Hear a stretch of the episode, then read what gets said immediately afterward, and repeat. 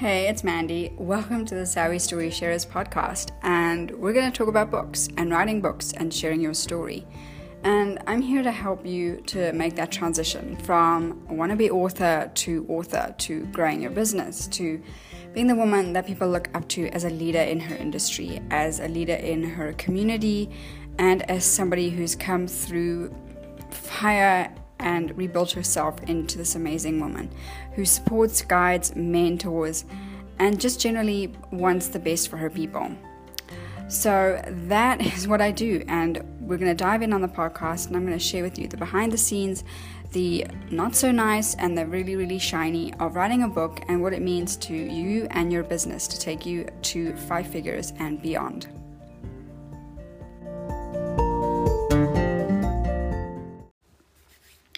So today I want to talk about the next stage in writing your book, which well, once you've done the writing piece, there's two really big pieces that come next, and they really work well well together. So I'm going to talk about them together. That is editing and publishing your book. Now these pieces can be really scary because some people are like, "Oh my gosh, when I give my book to an editor, they completely change my words. The feeling is different. They change everything." and other people are very terrified that someone's not going to like their work if they go to a professional editor and sometimes they can't afford it so they go to their friend who is good at english or whatever language they're writing in and they get them to edit their book which is not good either. Um, no offense meant to anyone's friend who's very good at english or any other language but editors are there to do more than just check for basic grammar and punctuation. There is a lot that goes into editing a book, and if it's not done well, it's going to be noticed, and your reviews are not going to reflect the time, effort, and what you want to be reflected. They're not going to pick up on the thread or the idea or the commentary that you expect or want them to in your work. And that's going to take away from the time and effort you've put in. So, once you've done your writing, I always suggest taking a bit of a break, whether that's a week, a month, a year is a bit too much, but taking a break from the manuscript, from the typing or writing or whatever you've done, and letting it breathe, just letting it be, and letting yourself be, because as we mentioned in other episodes, writing is a very emotive task, and even though you might have had a great self care routine, or maybe not much of one, you probably will be feeling a bit run down your energy is a bit low, you might be feeling a bit more tired than normal, or your emotions are just all over the place completely, and you might just want to have a bit of a breather, which is great, which is fine, which is even acceptable. Once you've done that, editing comes next, and it's really important to outsource this professionally and to get the best value for the money you have available. So whether that's reaching out and um, interviewing people, or whether it's starting local and seeing who other people have used and interviewing them, or hiring out to a company or individual you've met on social media.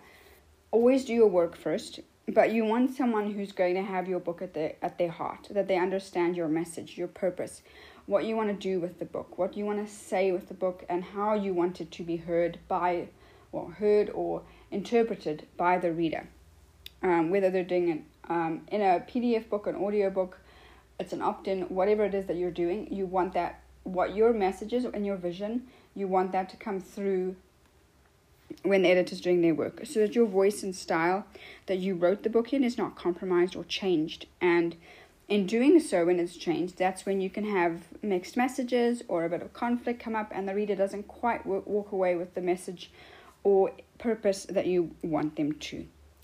So once editing starts, it's generally a hamster wheel type operation. The editor works through the book, they send it back to you, you either accept or reject the changes, and please note you are allowed to reject some of their changes. It is your book after all, and if they start forcing you, then that is an indication that you need to find somebody else and get somebody else to do your book because they don't have your book at heart and editing isn't about conforming your book to their rules, it's about them helping your book come to the fore and your message shine strongly.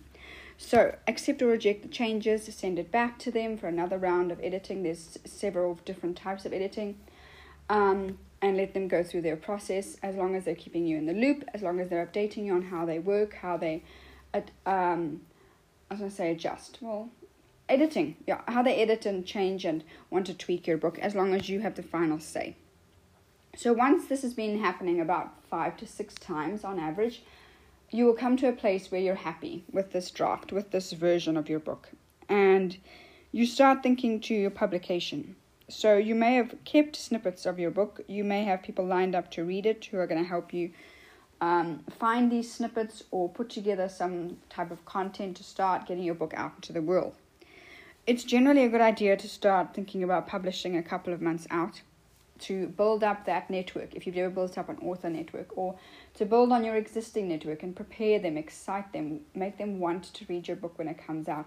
If you're doing any sort of um, pre ordering, now would be a good time to start setting that up so that you have at least a month to start pushing pre orders of your work to get interest and to really ramp up your launch. And also to have in the back of your mind an evergreen system. So that will be a system that will continue to sell books for you in the background with you doing little to no work. Um, if you're doing something like ads, you may be doing work once off to set up the ad and then never again. If ads is not in your budget, you may be incorporating your book into your day to day life or using testimonials, using quotes from the book each week in your social media content, uh, content and marketing um, to continue to drum up interest and support for your book long after it's published. It all depends on what you are like in your personality, how you're using social media, and your budget to where you want to go with your book. So, editing and publishing go very well and hand in hand, and it can be fun. I know it feels like it's daunting because someone else now has your book and they're reading your story, and oh my gosh, what if comes up so many times. But remember, this is the part where you get to really see your story come to life, and you you get to see your message brought to the fore clearly, strongly, and in a way that makes you feel happy and confident. So don't be afraid of the editing and publishing phase. It is, uh, well, they are two of the big pieces in getting your story out there. But remember, you've done the biggest piece, you've actually written it, which is more than most people get to. So congratulate yourself on that and move forward with editing and publishing.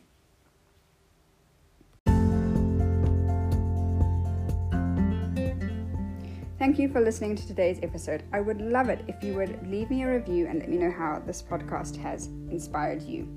If you want to go further and work together, the links to do that are in the show notes. I look forward to hearing from you and helping you take your story and your book to the next level to create the life, the freedom, and the business that you desire.